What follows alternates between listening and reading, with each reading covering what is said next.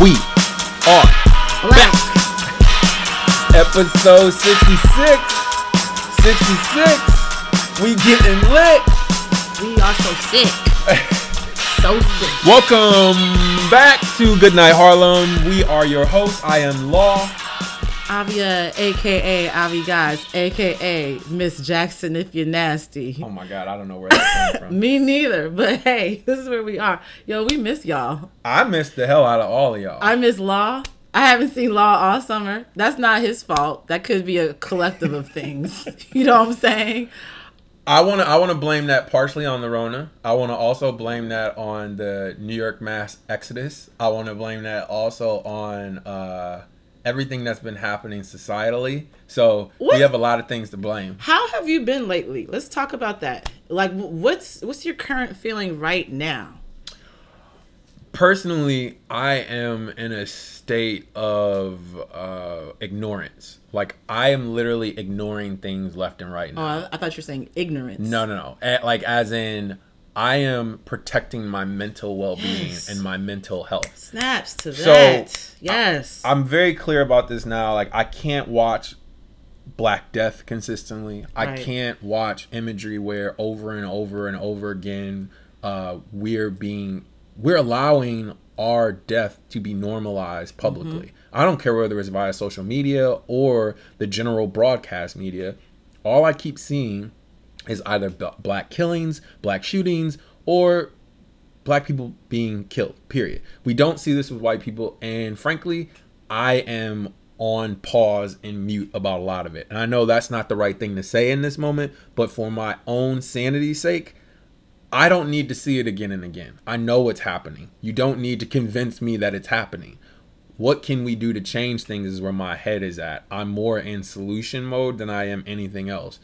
Um, and just like I said, just trying to protect my mental at all capacity. Like, there's too many things that are happening all at once. Even outside of, even outside of the protesting and the social unrest, I also am dealing with family issues. I'm also dealing with uh, work schedule that's insane.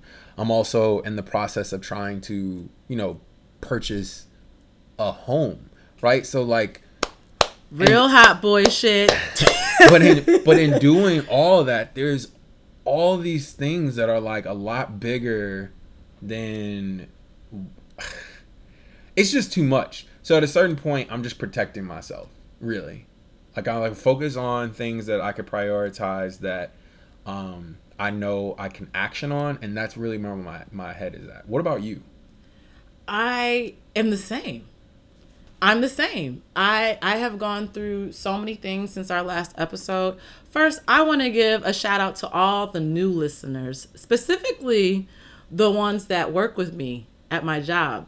Um, someone at work listened to my podcast and all of a sudden after that one person listened i guess they told someone else about it and word caught like wildfire and before you know it i have svps directors and everybody reaching out to me saying oh my gosh avia i love your podcast mind you if i can think of anything that is symbolic of this year of discovery and awakening Right. and enlightenment amongst non uh, people of color, Uh-huh. I'll say.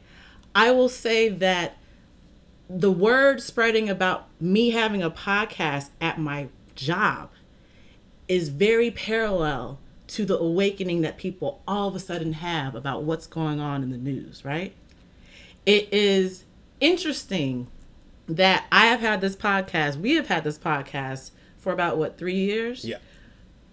Word around my job about anything spreads like wildfire. Like Right. you can't, no one can tell someone something and tell someone something else and then it not spread. Someone Right. else is gonna find out, right? Right. So I think what's interesting is that people knew I had a podcast. If you have any interaction with me on a consistent basis or getting to know me, you're going to find out that I have this thing called a podcast outside of work. I have other endeavors, I have other interests, and that falls into that.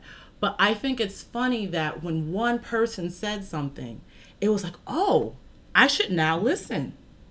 And now it's like we have 66 episodes and people are just now listening to the thing that they knew that I've had this whole time. They are just now Christopher Columbusing this the thing that I've had. These 66 episodes, 65 episodes at the time, didn't just appear when they discovered it. They've been in works ever since we started. So, and you know, th- that's not that's not to come down on any new listener. I welcome all new listeners. I'm here for y'all being pilgrims. Come on through, pilgrims. I just, say better late than never. But never late I is just better. think it's interesting that 2020 is this profound year of discovery of things that have already existed. Mm-hmm. Police brutality, racial um, uh, instances, discrimination, black brutality, the genocide of black people, and our podcast. we have existed, right? So I, I that's what I'm saying. I think that it's and this is why white white allies are important. I know in our last in our last segment I said, you know what? It's very important for you guys to reach out. And I took that back immediately after I said that. I'm like, why did I say that? Because then people were listening to my podcast started reaching out. And so the reach out was actually a lot of work for me having to respond because the reach out came in droves of people. Mm-hmm. Avi, I just want to see how you are. Avi, are you okay? Just know that I'm thinking about you. You know, I haven't been as great of a communicator with you during this time, and I feel like I should reach out. And I just thought that that was interesting that it took for for someone to tell someone to listen to my podcast, that person actually doing it, and then listening to what I say and saying reach out, and then they reach out to me. I think it's more than that. I, I think a part of it might be somebody telling somebody to listen to your podcast, but I also think that there's been a lot of reflection and a lot of educating of white people on an interpersonal level where they've gotten to hear from others, not you, Yeah. not me. Yeah. They've gotten to see socially uh, across the board, hey, maybe I should think about somebody else outside of me. And I think that's where the reaching happens. I don't have a problem with anybody reaching out. I'm, I'm not like you with that. I don't have a problem with anybody reaching out. I I only ever have had an issue with somebody debating history with me in a way that is um, what I guess the right, right way to say it is they have a revisionist history Right. versus what really happened. Slavery was only a couple hundred years ago. Get over it. Right. Like, I, if I don't, I don't want to be the person that breaks the cycle of you thinking of American exceptionalism as a real thing. Like, I want you to go do that work yourself. Like, I don't want to be the person that has to present the argument to you that that's not. As they should, because that's what we've had. We've had to do the work ourselves. Yeah, that that that's where my head is at. Right. I don't mind having a, a a conversation with anybody, especially when it's about having an informed conversation. If you have a point of view and I have a point of view and they differ, I'm fine with having like a civil discourse on that. What I'm not about to do though is consistently educate you on something that you can actually do the work to go do. Uh, that's where my head is more than anything. But we're we're different people. So No, you know, and when I said, "Hey, reach out to those people," I I didn't know that that was going to result in so many people reaching out to me because like I said before, I've had this podcast. right. So if you had been listening before, then you would have talked to me about my podcast before, but now you're deciding to listen on this one particular episode. And now you're hearing me say reach out and now you're feeling like you should. So so my thing wasn't that people were actually doing what I was telling them to do. It was the fact that I was not expecting the response that I received because no one was listening to me before.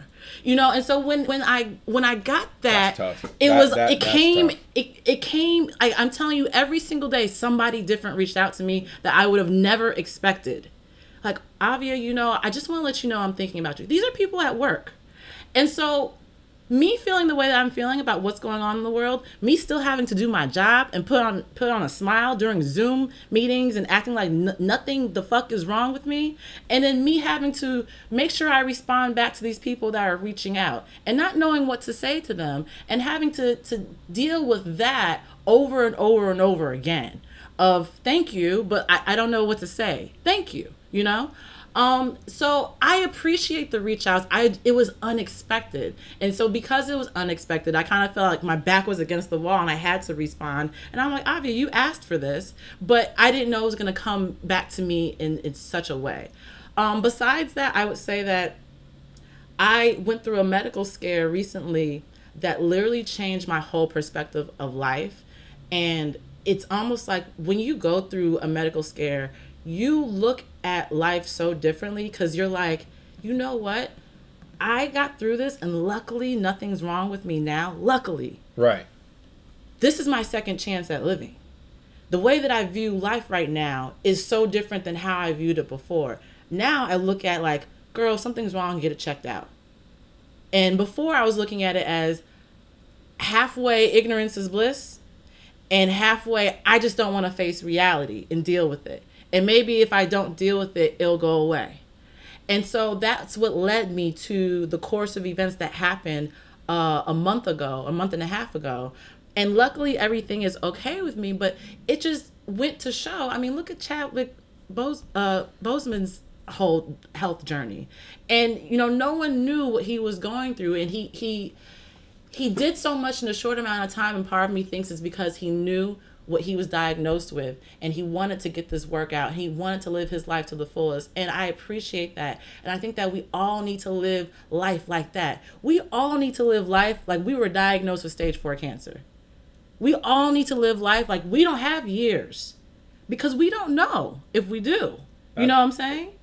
You gotta carpe that effing diem like seriously. So while we're going through a pandemic it's like the things that you want to do do it it could be little or small. My friend was talking about how she wanted to cut her hair. I'm like, girl, do it. Who the fuck cares? Like at this point, life is so short.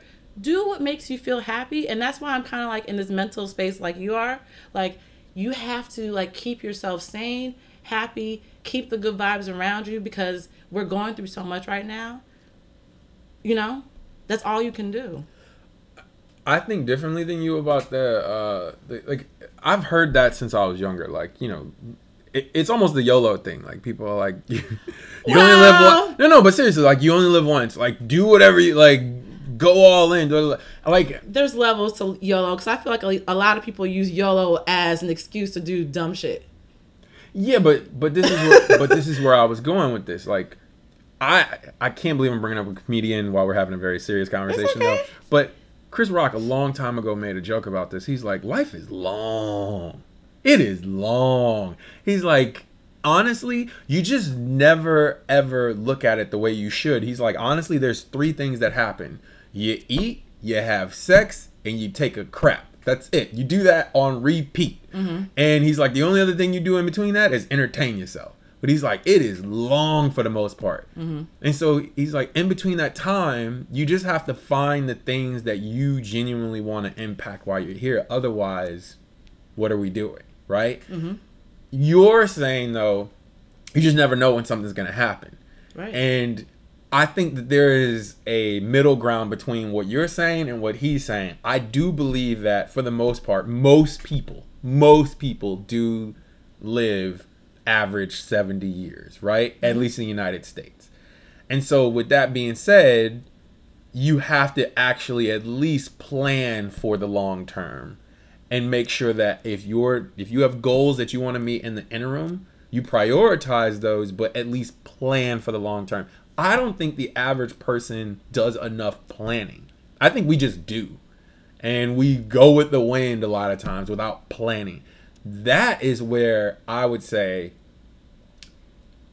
think. Just think before you make the action. That's I, it. I totally agree That's with it. you. There's nothing wrong with planning. But there's everything wrong with thinking that if you don't do something this year or next year, you will have the next year after that to do it. Fair. Because no one, I can't tell you how many posts I remember seeing from last year. 2020 is about to be my year. Oh, 2020, I'm about to do this and I'm about to do all these things I never did before. And look how 2020 was like, hold my beer. 2020 was like, all y'all ain't gonna do nothing that you thought you were gonna do on December 31st. All of y'all. And 2020 humbled everybody, right? So now we have people moving out of New York. People are moving out of New York City, the place that everybody wants to be at at some point in their lives. They want to they want to experience this energy, this this scene, the people, the and all that's gone. Well, let's let's go into that a little bit. So, I have my theories on this, and I have a little bit of data on that. Talk about it. So, the first part of this is in August alone, there was there's thirteen thousand apartment vacancies in New York available. Now September just came, and uh, I believe Cuo- Cuomo actually e- extended, uh, you know, the eviction, uh, the eviction clause that he put in place, but it's not going to matter. E- Even extending that doesn't temporary. Because here, here's the issue the end of the year. it but no but think about this all this clause is basically saying is that you don't have to pay you can't kick somebody out right now but all the back rent is still going to be owed once that notice is up these people aren't going to have the money to cover it's been since what march, March. So what how many months are we in now like what It's been what six we- months. yeah so six months of rent let's say on average rent is like 1500 Most people probably don't have six months of rent total in their bank account on a regular. you preaching right now you are you are absolutely preaching Essentially, in a perfect world, you would, but especially not in a time like this when you're losing your job and you're trying to use up all your coins you can just to survive. So I was gonna let's say average rent is fifteen hundred dollars a month, which is way more than that in New York, by Uh-huh. The way. That would be nine thousand dollars. Who the hell has nine thousand dollars in their bank account? Right? sitting waiting for a pandemic to happen. right. now I've already made my case for this, and I'm gonna make it again. I think the government, and you already know who's in charge, so I don't have to say what's going on there. But I think the government has made a bunch of mistakes. I think they've given money to uh, businesses that, in my opinion, you shouldn't be bailing out. Like you gave 50, Like the airlines? you gave fifty billion dollars to the airlines, right? That's insane. Now, what we could have done is given money to the lease owners of the property that these buildings lay on, so then the lease owners don't have to go to the property owners and say, "Hey, you need to pay me for blah blah blah blah," and then the property owners, aka the landlords, don't have to come down on the tenants and say, "Hey, you owe us this or get out." Mm-hmm. But what do I know? I'm just You're just a regular Joe Schmo. Living in the Big Apple. whatever. so going back to my point around the thirteen thousand vacancy, five hundred thousand upper, and when I say upper, I mean upper to upper middle class white people. Five hundred thousand left New York City in between the time of like April and May, and they might not come back. Mm-hmm. And a part of the reason why they left is because one, a lot of them had kids, and two, they wanted to make sure that they stayed away from the Rona. And I don't blame them. I don't blame And them. And most of them have second and third houses anyway that they could go to. that's that's also fair. Yeah. So those people have moved away. Now, where is this influx of people going to come in from? I don't I'm not of the mindset that a lot of these analysts are that New York can't come back. I'm not of that mindset. Mm-hmm. I believe New York absolutely can come back. We've just lost a bit of the soul of it right now. We absolutely have. But the way New York would have to come back is you actually have to allow people an affordable living space in New York because right now New York as a whole even with rents dropping like rent dropped in Brooklyn I think 13% over the past month. Rent dropped in Manhattan 7.6% over the past month. And that that's rent. As far as like actual buying of like a, a condo co-op or anything in the city right now you're seeing prices on a lot of things drop by $50,000, $70,000, $80,000. And they're on they've been on the market for like the past 100 days. And nobody's purchasing them. And the reason why in my opinion that's happening is because you're asking somebody to live in a smaller space and the the major appeal for New York was always all the amenities that you get within that space and the FOMO, the FOMO from not being able to experience that.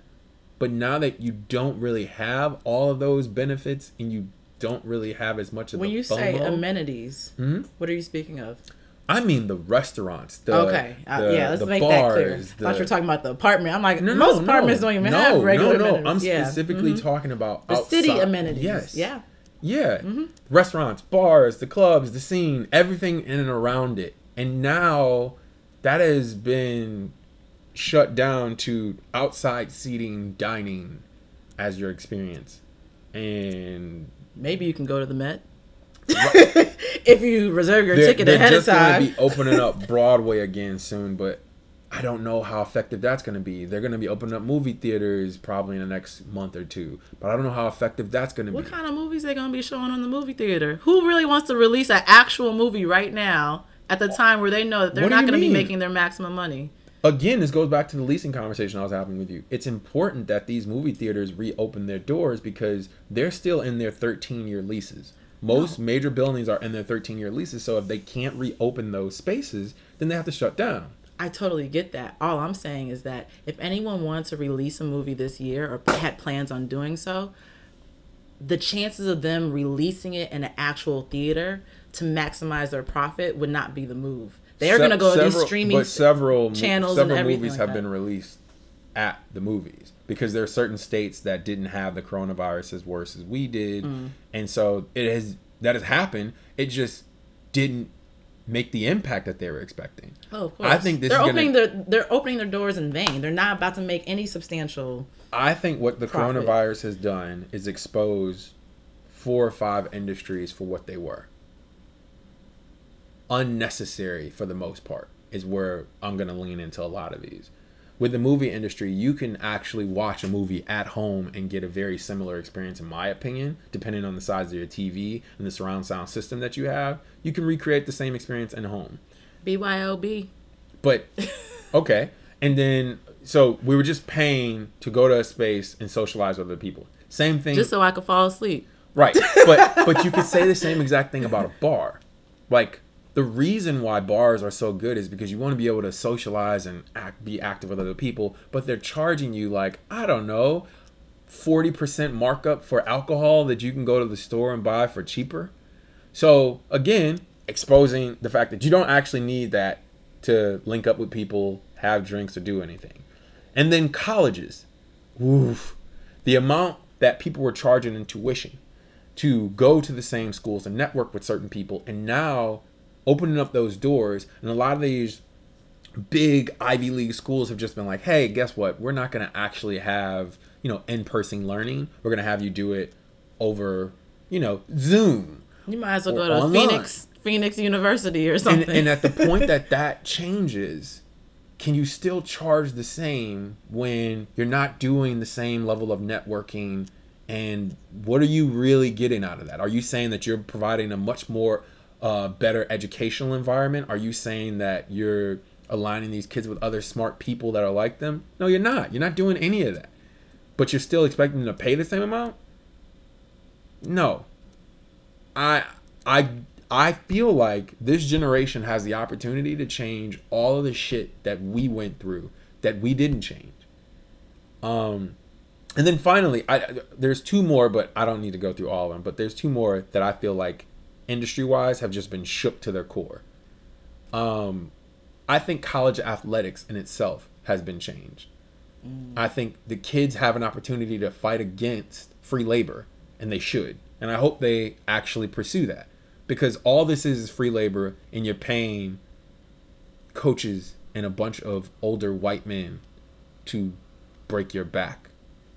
But whatever. Mm-hmm. And then finally, I think the last one I was going to bring up out of all this and out of all the industries and everything that's happened, we've we talked about the movie industry. We talked about education. We talked about college athletics. But I think business in itself and owning a workspace, like an actual building where you have to go into, how important is that to the core of your business to have people in person versus being able to have them do that same work virtually? Because you are telling us for years that it's important that you have this working environment in person. And I want to understand if you guys are going to actually continue to maintain the leases that you have, which is costing you on your bottom line, when you can actually do a lot of the work from home and it's being proven right now in real time. Yeah, let's just have a whole bunch of WeWorks open up and everyone just comes in when they come in, you know? But I, I don't know if it's necessary anymore. I mean, if you want to have a, that face to face interaction from time to time in your company instead of actually leasing out a space and spending all this money, shoot, all that money that you save could be going to uh, raising people's salaries or hiring more people or better technology for your company or who knows. I know when I was at a small company, it was like four or five years ago, so I know his rent would probably be completely different now, but I saw the statements. He was just for one floor, the rent was thirty thousand dollars mm, for mm. one floor. Thirty thousand dollars. What part of New York? That was on twenty eighth. Mm. So imagine what that's costing. Flatiron. Right. You know what I mean? Yeah. So, I, in my mind, if you have three or four, five, six floors, and you times that by thirty, I mean, there is so much money you are wasting every single month right now if employees aren't in the office. Why would you still maintain that? I, I, I don't know. all of our companies are pretty much spending money on rent for floors that are not being utilized right now. So imagine that. That 30K a month is being spent right now for something that's not even being utilized at this point if you're working from home. Um, I I say that you brought up I mean pretty much all the points. Uh, you know, I think that if anything, this virus has humbled everything. It's not only humbled us as regular people, but it's humbled all these larger corporations who've been raping us out of our money for utilizing their services, especially the airlines, especially the airlines. And honestly, I don't feel bad because I remember when I was like nine years old getting on a flight and we got served full meals for free. you know what I'm saying? I, I sound like my parents right now. I remember back in the, Back day, in the day. back in the day when you used to fly, you used to have a choice of meals, like Well, three different also- options, just on a regular coach flight. You also didn't think about having a carry on because you could check a bag for free. two, three free check-in bags. Like it wasn't even a thought that it was free. That was just the standard. Choosing a seat did not cost more. It's almost like these airlines basically started following a Spirit airline model, right? the only problem was Spirit was already cheaper than them. So Spirit, your ticket may be $15, right? To go from coast to coast. I'm being I'm, I'm exaggerating. You're not lying. your your ticket may be forty eight dollars to go from New York to. California, maybe, but you have to pay for you know printing your boarding pass out. You have to pay for choosing your seat. You have to pay an oxygen fee to breathe the air on the plane. Maybe you got to pay for a seatbelt. And I'm being funny when I say this. So Spirit had this model of charging for all these little trivial, frivolous things. And these airlines were like, you know what? Let's get hip to Spirit. Now, who wants to fly Spirit because they don't trust it? They trust us though. So let's make sure that we charge them for, hey, you want to sit at a window seat? We're going to charge you for choosing a seat. Hey, you want a meal? We're going to charge you for a meal. Hey, you want to um check in the bag? We're going to charge you for that because we know you're used to checking in bags. And we know that you're not going to now look for ways to start packing lighter. It's because who wants to go through that that whole process? Let me tell you, I immediately learned how to pack lighter once I found out that the airlines that I loved were charging for for checking in a bag. I was like, guess what? I'm flying with the carry-on every single time, and if it doesn't fit, oh well, I will make it fit underneath my seat or above me. So I don't actually feel bad for United, who got what five billion million dollars and now they're laying off people. I, I do feel bad for the people they're laying off, but I don't feel bad for the humbling that they are now going through for raping us. And I say that in a very financial way, um, for everything that we got, and just just like really just not giving a damn about their customers. You know what I'm saying? I agree. And so these corporations are not are now being humbled. Um, I will say for New York City, when you speak about city amenities, that's facts. De Blasio said a couple days ago, I'm not worried about the city bouncing back. We bounced back from Hurricane Sandy. We bounced back from the um the stock market crashes. We bounced back from 9/11. We bounced back from all these things. The one thing that we've never had before in our generation or anyone else's generation who's living is a freaking pandemic. So in his mind, we've bounced back from bombings, we've bounced back from hurricanes and all these natural disasters and financial disasters, but we haven't had this before. And yes, New York will bounce back, but right now, New York has been humbled. For Oh, once. yeah. For once. Oh yeah, New York that's not a question. New York has always been like BMOC, big man on campus. Like, y'all want to come hang out with me. Y'all want to sit with me. Y'all can't sit with me. You have to have X amount of dollars to live in New York just to feel broke, right? And so, um, and those X amount of dollars will make you rich elsewhere, like Atlanta. So it's like New York is in this state that they are now having to look for people to come back. And it's going to take time. You have major retail chains. I think no, no, but I, I think that the bigger issue is even with rents dropping, they're still not affordable to the average American that would be coming from another city. But on top of that, Do you know what I mean? even if th- they've never been affordable for any person who's coming from a different city. They never have That- been. that- but the incentive was and the rationale was New York is expensive as hell. But in New York, they have every single industry that you could ever want to work for. And so if you choose to change your job or change your path, you can do it and not have to move. They also have all these incentives, Right. all these things to do, all these reasons to not be in your tiny ass apartment that you're paying too much for. So it really doesn't make sense anyway. But still, it's like we- we were literally, people were literally paying to live in New York for the job opportunity, for the money opportunity, and for the social fun aspect opportunities. And now all of that is gone because you can do, depending on the job, you can do it from freaking Thailand, you know? And in Thailand, everything's cheap. So it's like, yeah, you're 12 hours ahead. So you may have to work on that. But I mean, that's what I'm saying. And I, I think that, you know, we're definitely on the same page about this. It's interesting to see. I don't have any love lost for New York. I feel like, honestly, really? I feel like Okay. honestly though, I say I don't have love lost because this is what it needed to go through. Honestly. This is what all of these corporations, and I feel like New York is a corporation, New York City. This is what they needed to go through to reverse the tide. So that things could be on a better playing field this is what had to happen in order for all of this to happen in order for these rents to be knocked down to the price that they probably should be in the first place to you know these companies finally doing right by their customers you know this is This something is weird. big I've heard like this okay. happened to I've hap- heard somebody say something like what you're saying right now on Twitter, Mm-hmm. and it, I- don't agree with it 100. percent I get the premise. What they were saying was it took the pandemic for people and corporations, so both people and corporations, Mm-hmm. not just one or the other, but people and corporations to start cleaning out and doing things properly. So, for instance, Totally agree. People start washing their hands more often. totally agree People start actually properly or at all Right, right. oh I'm so- i gotta wash my hands when i come in the house oh, damn i thought i only had to do that after the bathroom ill people people start being more attentive about what other people are doing and then paying attention to others when they're out socially. They would never do that before. And then corporations. Uh, corporations because of the pandemic had to pay attention to things that they would have never had to pay attention before.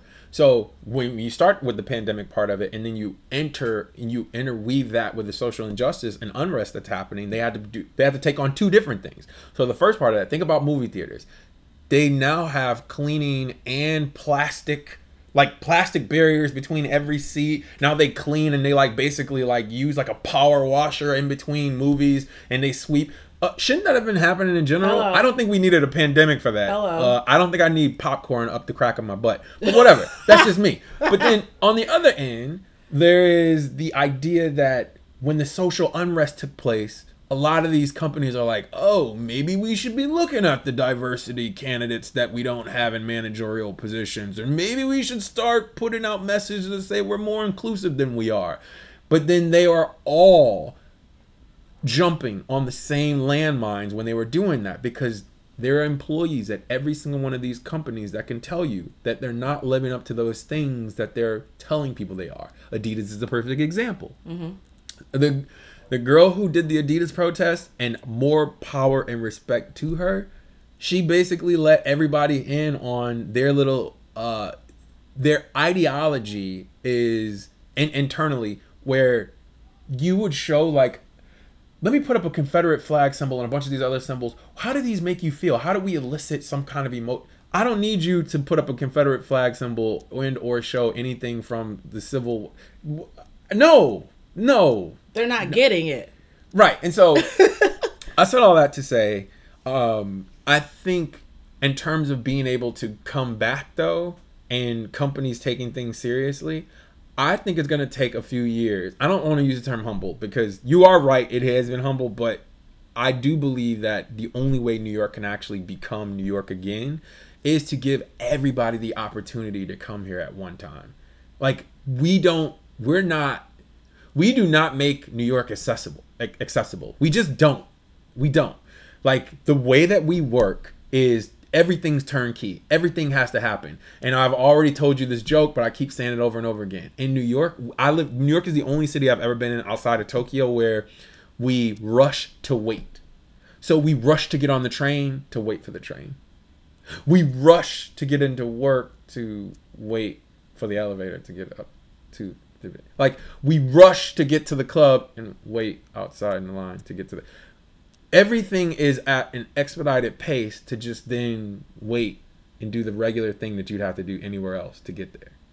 And if New York just took a beat, paused, and like actually looked around, like if New York was a person and looked around and was a little bit more empathetic to the things that was happening around it and it wasn't all about capitalism, I think New York in the heartbeat of it would come back to a certain extent. But don't don't you I mean you're pretty much on on the line of what I was saying of the only way New York could have taken this beat is for something to stop it, right? And Hurricane Sandy did not stop New York. It only delayed certain parts of it, like the L train, you know? Like, I mean, it didn't stop New York. 9 11 right. didn't even really stop New York. It stopped it for a minute, but it really just kind of, you know, things were still happening. People still had their jobs you know, people still had livelihoods, people were still living about their lives. They were just doing it cautiously. That's really all that was, is adding a certain level of cautiousness to everyday things. It kept going though. This was the only thing that stopped everything. And so New York would have never been able to take that pause without this. It's almost like a couple so imagine you living in New York is like being in a relationship with New York. And a lot of people say that. Like living here is like being in a relationship with this city. It's a love hate relationship. There are things that you love about this city, and there's things that you absolutely despise and that would make you leave in a hot second if you didn't love those other things, right? So being in a relationship, things aren't going well. And the things that are not going well are the continuous things that just haven't been going well for forever. They're not new things. It's just the things that you already didn't like about the relationship that just continuously happen throughout the relationship. I agree. The only way for New York as my boyfriend or as your girlfriend to straighten up and fly right would be for me to break up with it or for another force to come into my, my relationship with New York to break us up. And now New York is like, damn, now that I'm single, I ain't got nobody right now. I ain't got nobody. I don't even have the 13,000 people that left in August. I ain't, I am at a deficit of relationships right now. I need to like analyze what I've been doing wrong to make people want to leave at a critical time and not stay and, and be part of this relationship with me anymore. Well, to I, to continue so that they can come back to me. It's it's like it's like get, being in a toxic relationship, a semi-toxic one, and then something traumatic happening for that person to realize I need to change some things within myself so that I can continue this relationship. And that's what New York is doing right now. That's what these corporations are doing right now. And maybe the intent behind it is is selfish because the intent behind everyone changing their ways, including these companies are now all about diversity and inclusion, the intent is behind I need to get in line with what's going on in the world right now. Not because I actually want to do it, maybe, but because I kind of have to do it to survive. But even with the intent possibly being faulty, they realize this is what needs to happen in order for things to progress and not regress. And right now we are in a state of regression. RIP to the well. I mean, damn. You Yeah. know, like the, the most popular venues that I used to go to on any given Yeah, that- summer are now like, hey, we have nothing else. You know, so unemployment like there's from last year to now there's 700,000 New York City residents that are out of a job 700,000 I mean and the Bronx was the borough that was hit the worst wow. and a part of that is um, a- lot of those people have jobs that are not uh, white collar Mhm. and a lot of those people are also minorities so of course they're hit even differently and all i keep thinking about i'm like when you have that many people out of work something's going to happen Oh yeah. something is going to happen. It's not about not even about leaving because I see what ha- I see what was happening in LA and how LA has been responding to unemployment and how LA has responded to some of the social injustice. And I was like I feel like we had our we had a like a I think when people were like looting and doing a lot of the things they were doing, I think there was a bigger I think there's two things that were happening there. There's people who were just being ridiculous mm-hmm. and wanted to cause trouble. But I also feel like there was other people who just were tired and they didn't have anything. And they just did what they did. I'm not saying that I sympathize or empathize with looting or breaking into anybody's property. But what I am saying is when you push somebody to the brink of anything, they might take an extreme length. Um, which then I want to pivot our conversation to one last thing before we we head out. Um, I did want to cover a little bit about what has taken place over the last couple of weeks between Jacob Blake, uh, Kyle Rittenhouse, and then the president in itself and where he stands on all this stuff. Um, the the Jacob Blake stuff, I I still haven't completely watched the full clip. I refuse. I know it took place. I still haven't watched the clip. Uh, he's gonna be paralyzed for probably the rest of his life, and that's just how that happened. And it's unfortunate that his father has to speak on his behalf. It's unfortunate that any of this stuff took place. Um, It's sad to even say he's lucky to be paralyzed. That's insane. You know? Um, but the idea that he doesn't have a weapon in his hand, and the idea that they're saying, "Oh, he could have been reaching for a knife," that He coulda, shoulda, hypothetical, woulda. So, but your job is not to shoot him, That's your last resort. but there needs to be like a thousand resorts in between there. So then, seeing the, that duality against what happened with Kyle Rittenhouse and how Kyle wasn't even from.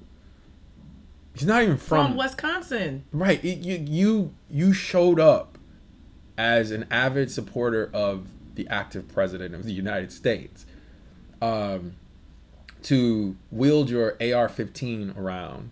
High five the cops. hey, how's it going? Now, I don't know all the details on this. I can only tell you what I've read in multiple places, The but I don't know all the saw details. him with the gun, gun and, and encouraged him. But his lawyer is saying that, yeah, he did shoot somebody, and then people chased him. And then he did things out of self defense, right? Right. Which is why he ended up shooting the, the other people. Yes. Right. I don't know what's I don't know what's true. All I know is you having the gun, you having that AR-15 is what made you feel emboldened enough to do that.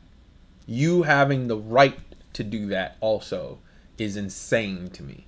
And the fact that the cops just blaze right by you when you have a gun in your hand.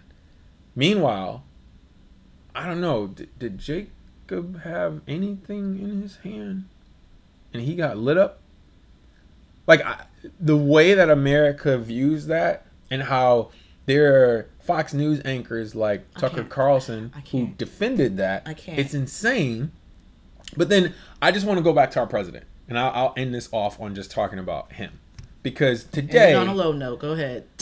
well, today he he dug in deeper because not only did he not, it, he didn't denounce what Kyle had done. Of course not.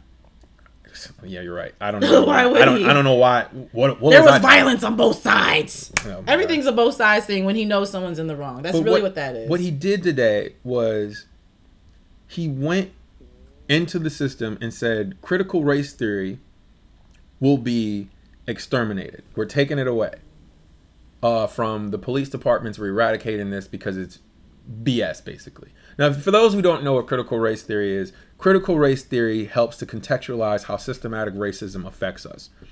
Trump and his party perpetuate systematic racism, but pretend that it doesn't exist. And of course, he wants sightings of critical race theory reported. This, to me, is the definition of white supremacy. And he doesn't. If, if he doesn't realize that that's what he's doing by saying, "Hey, no police department should have to talk about this, and this is not a non-issue, and it's a fake hoax thing that the left-wing media is made up." I- At this point, man, good riddance to this dude. Good At riddance. this point, shoot, four years ago, good riddance. I personally, I um, I'm not shocked. I'm not surprised. I'm not even like, wow. You know, like the, it, it would take a lot for me to be um, Shocked, Yeah, surprised, like, Bewildered. bewildered, dumbfounded. dumbfounded by anything this guy does. I'm like, yeah, sounds about right. Now, just because I believe it sounds about right doesn't mean I'm okay with it. It's just kind of like after everything that that's transpired, that that falls into the realm of who he is as a person. So Right. I mean, it's like, why wouldn't that happen? Why not? Why wouldn't that happen? His job is to do the wrong thing. He is the worst president we have ever had, and in that modern saying history, a lot. in modern history, you mean? You mean sure, in modern history, Sure. because you can't say he's the worst president we've had. I mean, had A- Abraham Lincoln wanted all black people to go back to Africa after the civil rights. I mean, So I'm just saying. Trump, I don't know. Trump wants the same. Essentially, Trump doesn't want the same. Trump was all Mexicans George- to go George back to Mexico. George Washington had a slave. Trump, I don't know. Trump has people in cages at the border. Like so, it's like Obama are- had that too. We are not, huh? Obama had that too. They all had that. Okay, but Obama Um, was. don't don't defend this. D- d- continue. Though. I'm not defending it. I'm just saying the difference with Obama and ICE is he was deporting people that were issue to society, not everyone. And Trump is like, "Oh, you're not from here? Bye." Well, bye, Melania. okay. Um, I just, I'm not shocked. I'm not shocked, and I understand your theory of not wanting to see this black brut- brutality over and over again because I feel like every single day it's something different, right? Facts. And I feel like every single day the news it's like this propaganda. They want us to see this. They want they they they want to um make us immune to this. I think that's what it is. They want to show us these stories over and over over so that like you said, we, it becomes a normalized thing. And that's why these people that follow Shaun King and I know you told me about him long before, he is the shade room of black brutality. and if you are following Shaun King, you are not protecting your mental health. And you, that's all I have to say about that. I think the theme of this, we just need to protect our mental health at this point because there are too many things being thrown at us in all directions that are testing us. Um, I'll leave on this note. Um, I don't know if you guys have followed any of the stories that have happened over the past couple of weeks or months, for that matter. But there is a woman by the name of, uh, I believe her name is Jessica. Oh, we need to talk about her next episode. I Well- got I got a lot to say about her. But look, look, look her up. Uh, last name K R U G. Just put that in there, and you find her. Uh, she was uh, pretending that she was a black woman and she was a white woman. I think we need to touch on that. but but I, I just want to leave on this note. Um, so moving forward, for society's sake, I, I'm going to pretend as if I'm a white man. So when I'm in public, please do not kill me. hey, I've been pretending I'm a white woman this whole time. So can you increase my paycheck by a, a good 60, 70K for the job that I do? Uh, all right, guys. Hopefully you guys, uh, hopefully you guys had a good time with us today. I know it was very. We're going to come back soon. We promise it won't be like four months before we come back. We've missed y'all. I hope you guys have missed us. Uh, catch us on SoundCloud. Catch us on Spotify. Play, Spotify, iTunes, uh, Facebook, and Instagram and Twitter uh, at Goodnight Harlem. Good night.